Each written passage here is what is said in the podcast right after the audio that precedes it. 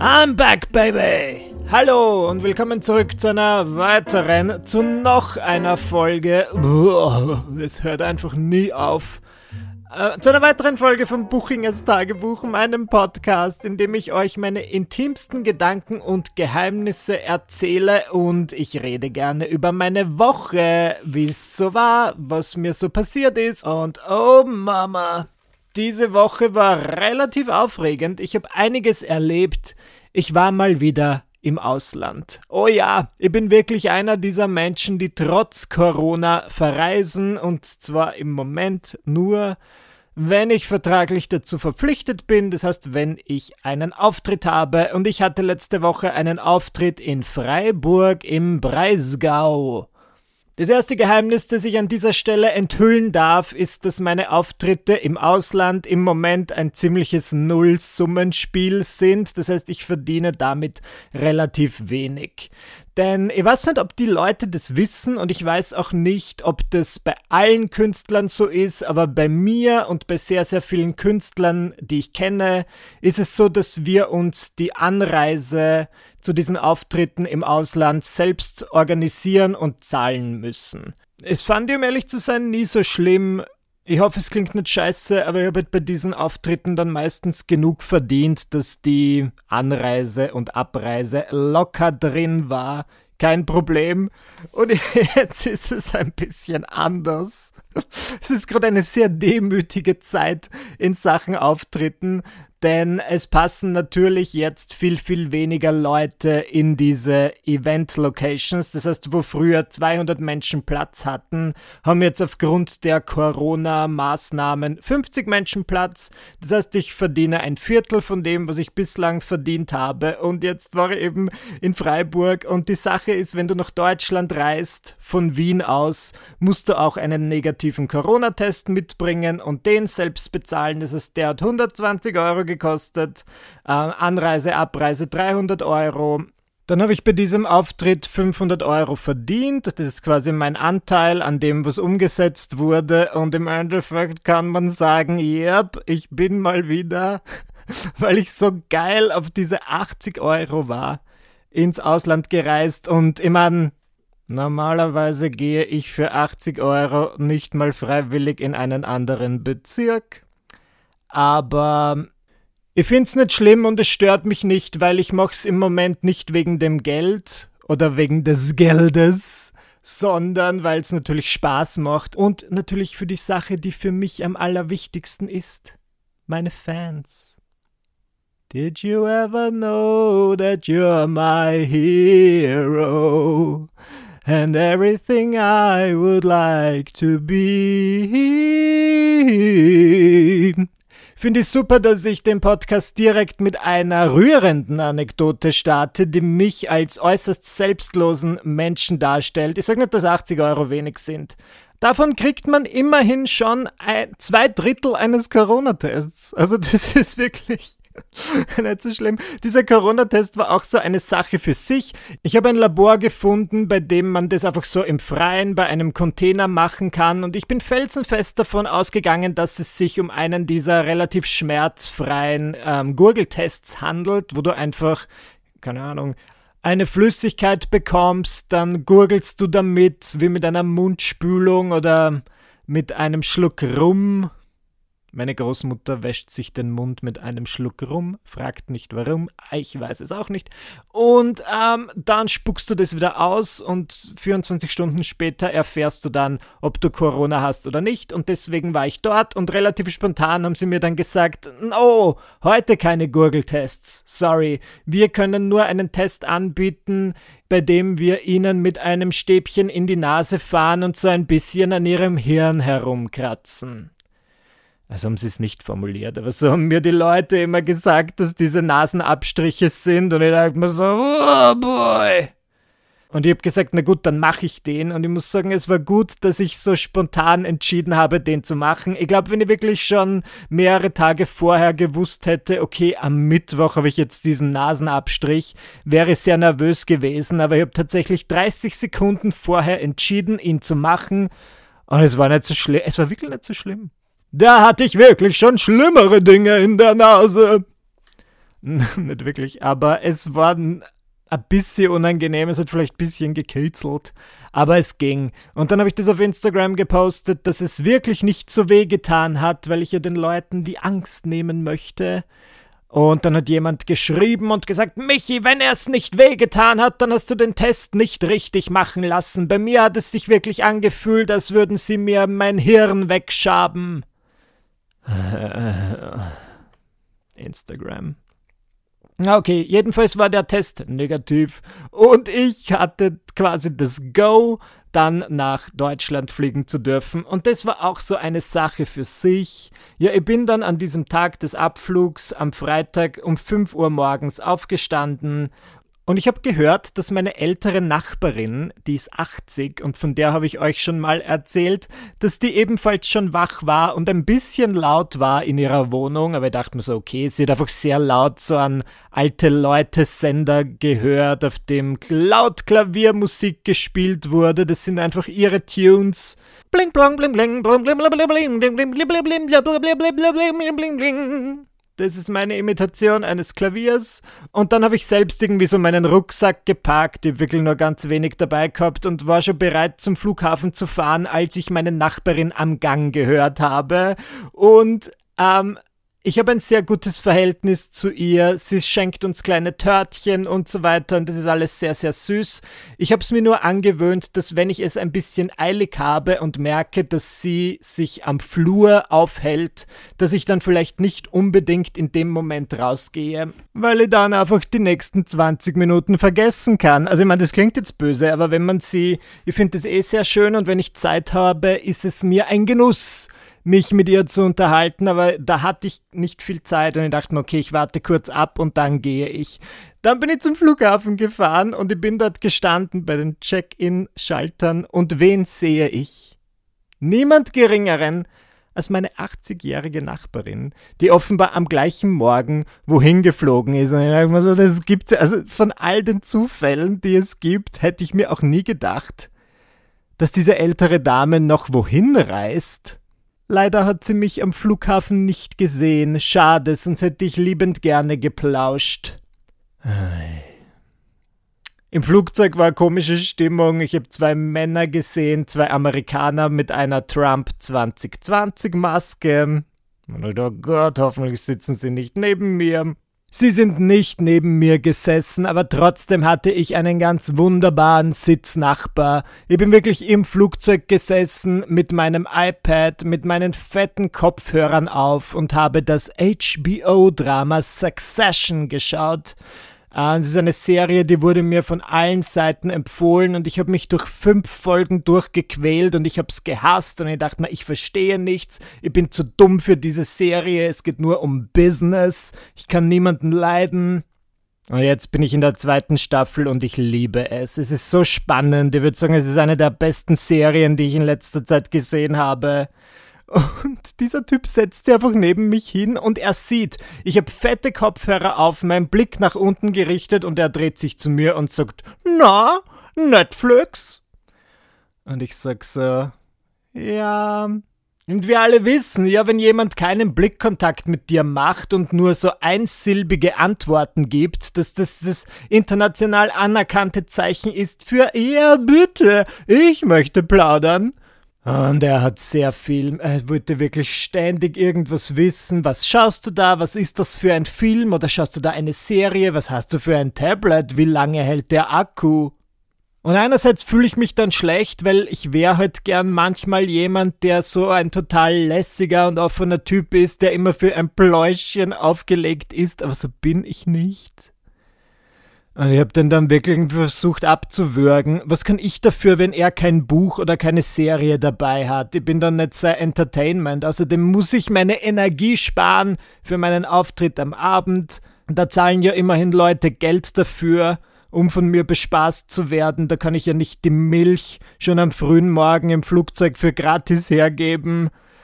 Und ich habe dann einfach irgendwann nicht mehr, mehr reagiert. Ich habe die Lautstärke ganz, ganz laut gestellt. Aber vielleicht wäre es manchmal ganz gut, wenn ich mich ein bisschen öffnen würde, denn ich weiß nicht, ob ihr es wusstet, aber Fran Drescher, die berühmte Sitcom-Lady, bekannt aus Die Nanny, ist irgendwann mal auf einem Flug neben einem Typen gesessen, einem ganz hohen Senderchef, und sie hat ihm eine Serie gepitcht, nämlich die Serie Die Nanny.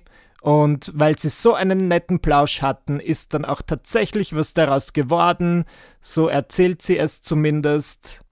Oh Gott, ich hoffe, dieser Typ im Flugzeug war kein Senderchef und gibt mir jetzt dann aus gutem Grund keine Serie, weil er einfach so unfreundlich zu ihm war. Mein Auftritt war gut, mein Auftritt war wirklich witzig. Ich war dann schon ein bisschen müde, aber ich glaube, ich habe es mir nicht anmerken lassen. Das Einzige, was ein bisschen ungewollt witzig war, ist, dass ich statt Helikopter Helikopter gesagt habe. Und wir alle wissen es, Cock bedeutet Schwanz. Und das fanden alle im Publikum irrsinnig lustig. Lustiger als meine eigentlichen Witze. Aber nein, ich verstehe schon. Wenn man halt merkt, dass was Unerwartetes passiert, was irgendwie amüsant ist, dann ist es um einiges lustiger als alles, was geplant ist. Und ich fand, es war ein guter Auftritt aber ich habe dann schnell geschlafen und die Leute haben mir geschrieben und haben mir Tipps für Freiburg gegeben und es waren wirklich alle sehr, sehr nett. Es waren nur 50 Leute im Publikum, aber mindestens 10 davon haben mir danach geschrieben und mir gesagt, wie schön es war und mir Tipps für Freiburg gegeben und ich glaube, ich hatte noch nie so ein ja, so ein engagiertes und ähm, feedback-offenes Publikum wie in Freiburg. Das war richtig, richtig super. Und diese ganzen Tipps ja, habe ich mir sehr zu schätzen gewusst. Aber was habe ich im Endeffekt von Freiburg gesehen? Den Bahnhof, das Theater, mein Zimmer, Ende der Liste. Und ich bin dann direkt nach dem Auftritt schlafen gegangen und am nächsten Tag wieder zurückgereist. Und es tut mir eh leid, aber gerade in Zeiten wie diesen, wo ich bei diesen Auftritten im Ausland nicht so viel verdiene, ähm, kann ich es mir dann auch nicht unbedingt leisten. Oder möchte ich es mir nicht leisten, dann sehr viel länger zu bleiben, weil das kostet natürlich extra und ich möchte nicht mehr ausgeben, als sie verdienen. Und das ist sehr, sehr schade, aber ich bin sicher, es wird irgendwann wieder anders. Und ich möchte nicht zu sehr schwarz malen. Also Instagram und so weiter läuft eigentlich besser als, als vor Corona. Das heißt, ich kann auch nicht klagen. Und ich weiß ja, dass die Veranstalter und die Theater sich das merken, dass es auch Künstler gibt, die während dieser schwierigen Zeit trotzdem gekommen sind und ihre Auftritte nicht abgesagt haben. Und abgesehen davon trete ich hier wirklich sehr, sehr gerne auf. Und es ist immer eine gute Möglichkeit, so ein bisschen neues Material zu testen. Ähm, ich möchte ja im Oktober 2021 mit meinem zweiten Programm auf die Bühne gehen. Deswegen passt es schon.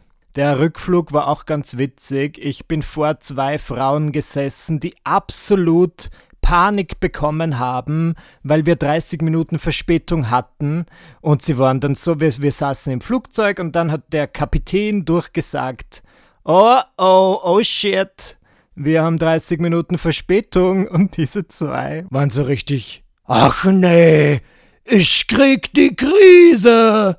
Marie-Louise, ich bin hier völlig am Ausflippen. Denn sie hatten einen Anschlussflug von Wien und zu diesem Zeitpunkt war es 13.30 Uhr, eine halbe Stunde Verspätung, 14 Uhr und die meinten dann so, der Anschlussflug um 17.20 Uhr. Ich dachte mir, das ist halt so eigenartig. Warum? Also, das ist ja wirklich jetzt kein Grund auszuflippen. Wir fliegen eine Stunde und dann kannst du rein theoretisch immer noch zwei Stunden im Duty-Free-Shop verbringen und den neuesten Calvin Klein Duft ausprobieren und du würdest deinen Anschlussflug immer noch erreichen. Aber okay, ich liebe einfach, wenn Leute so Panik schieben und dann ein riesiges Drama machen. Und da habe ich sehr gerne meine Kopfhörer abgenommen, um diesen beiden ein bisschen zu lauschen. Dann bin ich in Wien gelandet und habe Instagram geöffnet und mir meine Direct Messages angeschaut und es war mal wieder spannend. Lieber Michi, ich folge dir schon lange und ich mag dich ja eigentlich sehr gerne, aber warum fliegst du so viel? Ist es nicht schlecht für die Umwelt, dass du so viel fliegst und irgendwie, ich weiß nicht warum, aber die Leute gängen mir in mancher Hinsicht so am Arsch. Es regt mich schon ein bisschen auf, ich habe dann ja immer ein schlechtes Gewissen, aber ich verstehe nicht, warum die Leute. Schau, ich weiß ja, dass Fliegen nicht gut ist. Ich bin von Wien nach Frankfurt geflogen und von Frankfurt zwei Stunden mit dem Zug nach Freiburg. Das heißt, ich war in etwa in Summe fünf Stunden unterwegs. Hier habe ich jetzt gerade Google Maps geöffnet und eingegeben Wien-Freiburg und habe den Zug ausgewählt und da steht, ich bin 13 Stunden unterwegs, muss insgesamt siebenmal umsteigen und zahle das Doppelte und mir nervt es dann halt irgendwie, wenn Leute nicht verstehen, warum ich mich dann für den Flug entscheide. Generell, also ich lese jetzt auch seit einigen Tagen keine Instagram Direct Messages mehr und es ist einfach nur super. Ich kann es euch nur empfehlen, weil in letzter Zeit, und ich weiß nicht, ob das auch mit Corona zu tun hat oder damit, dass wir einfach alle sehr viel Zeit zum Nachdenken haben, aber immer wenn ich meine Direct Messages öffne, ist es wie eine Runde das Glücksrad mit der Spezialfolge Was hat Michi heute wieder falsch gemacht? Und wir drehen einmal am Rad und es macht Ding, Ding, Ding, Ding. Ich habe indisches Essen bestellt und es wurde geliefert in einem Plastikcontainer. Konnte ich vorher nicht wissen, trotzdem meine Schuld. Okay. Dann denke ich mir, ich lerne aus meinem Fehler. Das nächste Mal koche ich etwas. Was koche ich? Ich koche Gemüse mit ein bisschen Quinoa. Ding, ding, ding. Oh je, Michi hasst indigene Völker, weil er kocht Quinoa und wie wir alle wissen, werden die ausgebeutet. Das ist wirklich fürchterlich, Michi. Ich folge dir eigentlich schon seit zehn Jahren, aber du hast indigene Völker. Dann hat auch mein Corona-Test nicht weh genug getan. Das heißt, ich habe ihn falsch gemacht. Es würde mich nicht wundern, wenn ich jetzt meine Direktnachrichten öffne und ich finde dort eine Nachricht, wo jemand sagt, Michi, ich habe dich gerade gesehen, ich habe dich erwischt, du bist am Karlsplatz gestanden und hattest ungeschützten Verkehr mit einem Esel. Okay, ja, das war wahrscheinlich auch ich. Ich kann mich jetzt zwar nicht genau daran erinnern, aber wo wir schon dabei sind, mich zu kritisieren, it certainly sounds like me. Gebt es auf meine Rechnung. Also im Moment ist es mir ein bisschen zu viel, diese ganzen Meinungen zu lesen. Aber eines muss ich anmerken, das hat mir sehr imponiert. Das habe ich in allerbester Erinnerung. Es war ja während Anfang der Quarantäne, als die Bloggerin Anna Posch sehr viele gratis Yoga-Einheiten auf ihrem Instagram-Kanal angeboten hat. Und ich habe ganz oft oder einige Male, zweimal mitgemacht. Und sie hat zu diesem Zeitpunkt viele neue Follower dazu gewonnen und das Erste, was sie gesagt hat, war, oh, danke schön, ich freue mich, wie toll. Und das Zweite, was sie gesagt hat, war, aber ich möchte eines klarstellen, ich bin eine erwachsene Frau und ich brauche keine schlauen Menschen, die mir erzählen, wie ich mein Leben zu leben habe. Ich mache die Dinge so, wie sie mir gefallen und wem das nicht gefällt, der kann gerne wieder gehen. Und das hat mir sehr imponiert. Das fand ich wirklich ähm, gleich mal eine starke Ansage. Weil es ist schon, aber ich finde, ich weiß nicht, woran es liegt. Wenn ich noch an der Uni wäre, dann würde ich da jetzt eine Bachelorarbeit oder eine Pro-Seminararbeit drüber schreiben, aber wir leben in so einer Kultur, wo viele Leute dir gerne ungefragt Tipps geben, Verbesserungsvorschläge und ich denke mir so, danke. Ich habe nicht darum gebeten und es ist nichts, was mich jetzt riesig stört. Ich habe jetzt eh die Lösung dafür gefunden, das einfach nicht mehr zu lesen. Aber ich finde es ganz spannend, dass das halt bei uns so drin ist. Ich schließe mich das selbst nicht aus, wobei ich ganz ehrlich sagen muss, ich habe schon zu allem eine Meinung. Und oft, wenn ich was auf Instagram sehe, denke ich mir so, okay, das würde ich anders machen. Aber mir fehlt dann oft dieser Schritt, wo ich sage, ich, ich schreibe jetzt dieser Person und sag ihr das. Vielleicht bin ich einfach nicht radikal genug und es sind nur jene Menschen, die so ein bisschen herumsticheln, die irgendwas auf dieser Welt verändern. Jetzt ist aber der Spieß umgedreht, denn ich habe für diesen Podcast hier eine E-Mail-Adresse eingerichtet, buchingerstagebuch at gmail.com und ihr schreibt mir sehr gerne und schildert mir eure Probleme und ihr bittet dann um Ratschläge, ihr lädt es ein, ihr wollt es, dass Michi seinen Senf dazu gibt manchmal auch sein Ketchup und manchmal auch seine Mayo. Hallo Michi! Wir haben einen engen und lang existierenden Freundeskreis. Mit dabei ist ein Pärchen, die sonst wirklich coole Menschen sind. Wir möchten sie auch nicht in unserem Leben missen. Jedoch gibt es ein Problem, das dauerpräsent ist. Sie sind extrem geizig und drehen jeden Cent um, haben aber wirklich genug Geld. Natürlich ist Ansprechen das einzig Logische. Da wollten wir fragen, ob du Ideen hast, wie wir das Gespräch einwickeln bzw. wenig unangenehm für alle machen können. Sind allerdings auch für andere Vorschläge offen, wünschen dir einen schönen Tag. Liebe Grüße, Stella! Name von der Redaktion geändert und die Redaktion bin nur ich. Okay, das ist wirklich ein Thema, das meiner Meinung nach irgendwann in den 20ern anfängt eine Rolle zu spielen. Ich hatte dieses Problem früher nie mit niemandem, weil ich finde, wenn du ein Kind bist oder wenn du ein Teenager bist, dann sitzen alle irgendwie im gleichen Boot. Bei mir war es zumindest so, ich habe noch nie Dinge unternommen, die irgendwie kostspielig waren mit meinen Freunden damals. Und jetzt, wo wir alle so mindestens Mitte 20 sind, ähm, spielen natürlich andere Dinge in unserem Leben eine Rolle, wie zum Beispiel auch Geld, Haushaltsführung, ein Budget, ja, wie viel erlaube ich mir auszugeben für Dinge wie Freizeit und so weiter. Und ich habe einen ganz, ganz ähnlichen Fall im Freundeskreis, wo es ebenfalls ein Pärchen gibt und auch die, also vielleicht sind wir im gleichen Freundeskreis, bist du eine Freundin von mir, ich weiß es nicht, Stella, die haben Geld und sie geben es allerdings nicht allzu gerne aus. Und wenn du was mit ihnen unternimmst und sie bestimmen, was man macht, dann ist es halt meistens irgendwas, was halt 0 Euro kostet, irgendwie zu Hause sein und nichts essen und Leitungswasser trinken. Und wenn man sie dann einlädt, irgendwo rauszugehen, dann kommen sie entweder nicht oder sie kommen und sagen dann so Dinge wie, was? Hier kostet eine Cola 1,50 Euro.